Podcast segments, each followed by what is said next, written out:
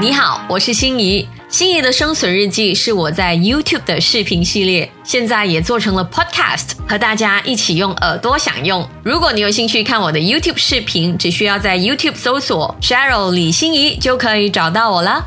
心仪的生存日记，嘘，耳朵版。大家好，我是心怡。你在认识一位新朋友的时候，如果他问你说你是什么人，你会怎么样回答呢？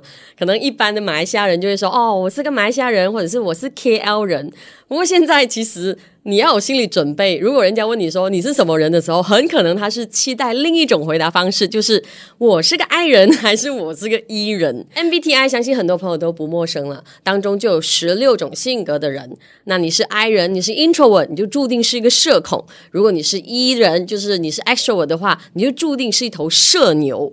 不过，你真的是相信世界上只有十六种性格吗？你会不会有那种哎呀，测到自己是某种个性的人，可是我又不想这种个性陪我一辈子的感觉？那这本书我真的觉得很有意义，因为它会打破你对性格的种种迷思，让你重新认识什么是性格，也让你自由的塑造性格。性格修正如何突破你的原生性格，就是今天我们要讲的这本书。那原生家庭我们常常都听到啦，原生性格还是第一次听啊。这本书的作者叫做 Benjamin Hardy，他是美国 Clemson University 的组织心理学博士。这本书比较不像是一本专业的心理著作，它更像是一本心理自传。为什么这样讲呢？因为作者本身就是以他自己实践过的经验，整理出一套可以实际操作的方法，来突破自己原生性格，成为理理想中的自我。所以。啊，先不管你现在觉得自己是 E 人还是 I 人，你是狮子座还是巨蟹座的性格，你都可以随时改变你的性格，是不是很厉害嘞？这本书分为两大部分，第一部分就跟大家讲如何认识性格，第二部分就是直接分享塑造性格的四种方法。而且今天我们在会员区呢有加长版，就是你在塑造个性的过程中，到底有什么方法可以让你更容易的达到重塑性格这个目的？OK，我们现在了解一下到底什么是性格。其实呢，现在人的这生活节奏是很快，每个人的时间都很有限。我们是比较懒惰去慢慢的观察一个人的啦。如果你暗恋一个人，首先我们一定去看对方的星座啊，看对方的个性适不适合自己，又或者是用星座来合理化自己的行为。比如啊，身边有某个朋友啊，明明就是一个霸道的恐怖情人，我们就会讲，哎呀，没有办法啦，他就是那种典型的狮子座咯。这样，我们很习惯用性格去合理化我们的行为。可是我们真的了解性格这件事吗？所以作者呢就透过破解大家对性格的误解，让大家来了解什么是性格。其实书里面谈了五个大家常对性格产生的误解，我就挑了两个我认为最 common 的跟大家分享。误解一：性格是以类型作为区分的。你看啊啊，什么颜色性格啦、星座啦、生肖啦、MBTI 等等。可是世界上真的会有四种、十二种、十六种个性的人吗？首先，作者认为简单的用星座啊、颜色来分类是很肤浅的。啊，讲到这里，可能有一些星座咕噜不是很开心。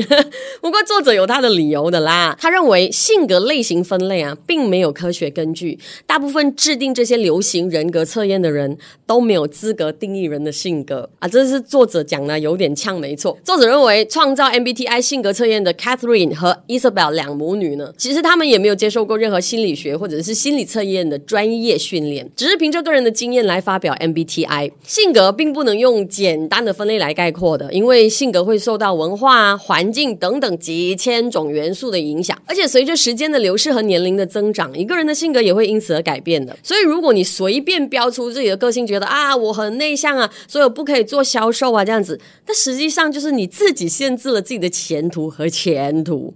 谈恋爱也是。如果你觉得你跟你喜欢的人个性不合，就不愿意给两个人相处的机会，你很可能就会错过你一生的挚爱的嘞。OK，第二个误解，很多人觉得性格是因为过去的经验而造成的。你一定听过这样子的讲法的，就是啊，我前任出轨，所以我现在没有什么安全感；我小时候被霸凌，所以我现在比较反社会。不过作者认为，性格的形成啊，其实不是因为我们经历了什么，而是我们未来想要成为什么。这句话很重要啊，所以我决定再重复一次：性格的形成不是因为我们过去经历了什么，而是未来我们想成为什么。过去的经历是没有办法改变的，可以改变的是我们对过去的这些事情的看法。比如啊，十五岁的时候，你很讨厌你的纪律老师，你很讨厌你的 Guru Discipline。你在三十五岁的时候，那一份讨厌可能会因为了解为什么老师当初这样做而变成感恩的哦。你注意到了吗？你从叛逆到成熟的这个个性上的转变呢，其实是来自于你自己对同一件事的看法，而不是那个经历本身。好了，既然知道性格可以被改变，那应该怎么样改变呢？作者就理出了四个步骤。第一个步骤。转化创伤，其实这个概念说穿了就是转念啦。就是作者认为，为了重塑个性，我们就不可以让过去的经历来决定自己的未来。现在大家可以做一件事啊，如果你觉得需要 pause 一下，可以 pause 一下，拿出纸和笔，写下过去一段负面或者是创伤的经验。写完之后，可以问自己几个问题。那这些问题呢，基本上可以分为三个部分：是我的错吗？它带给我什么创伤？这个创伤的反面是什么？举个例子啊，我们写下了被出轨的经验之后，我们可以问自己：另一半出轨是我的错吗？这件事带给我的创伤是什么？如果这个创伤是让自己不再去爱，那反过来想，经过这件事之后，我是不是应该更懂得爱了呢？尤其是爱自己。因为爱自己才是你理想中的未来，对不对？不过我当然也觉得，其实一个人的自省能力是有限的，所以如果你可以找到一个可以跟你这么 close close 到一起来做这件事的伙伴，那效果会更好。毕竟，呃，无端端转念这件事真的不是这么容易做到。OK，第二个步骤。改写你的故事。既然你已经回顾了过去，你知道你理想中未来的自己应该长什么样子，那现在就是时候行动了。打个比方，你用了第一个方法来回顾过去为什么创业失败，你厘清了这件事，呃，应该是让你在商场上更有经验的，而不是只让自己成为了一个生意失败的人而已嘛。那转化了这一段生意失败的创伤，你就可以重新创业啦。同样的道理，转化了上一段的感情创伤，你就应该更懂得爱了。第三个步骤，提升潜意识。你在努力追求目标的时候，可以在你的生活中刻意做一丢丢的小改变，做一些平时可能你不会做的事，去加强你正在改变的潜意识。这可以更深层次的强化自我对未来的追求。OK，我们可以做些什么嘞？作者给了两个建议。第一个建议，断食。啊，这是有科学根据的哈，因为据说人在过饱的情况之下，大脑是会因为缺氧而停止思考的。我相信很多朋友都有吃饱了啊，很想睡觉，那就是因为大脑缺氧啊。那作者是利用断食的饥饿感来带来清醒，去强化对自我的认知和肯定。那至于正确的断食方法，大家随便 Google 就知道的了。那第二个建议呢，就是做慈善。大家听到做慈善，可能觉得哦，我要捐很多钱。其实简单来讲啊，就是用任何的形形。是去帮助有需要的人。其实我觉得，比如我的那个节目《送你一程》，我每次都有这种感觉的，就是以下这种透过帮助别人、利益别人来找到自己的存在感和成就感。从帮助人的过程，就是让人觉得快乐的这个过程里头，带来更坚定的自我认知和肯定。所以你都会发现，我在影片里面曾经有讲过这句话，就是说啊，我真的在做这对的事。我也经常跟我的同事讲，我在拍摄这个节目过程中都有。那种好，这个内容可能不是最受欢迎的，不过我每一次拍摄都有觉得我正在做对的事。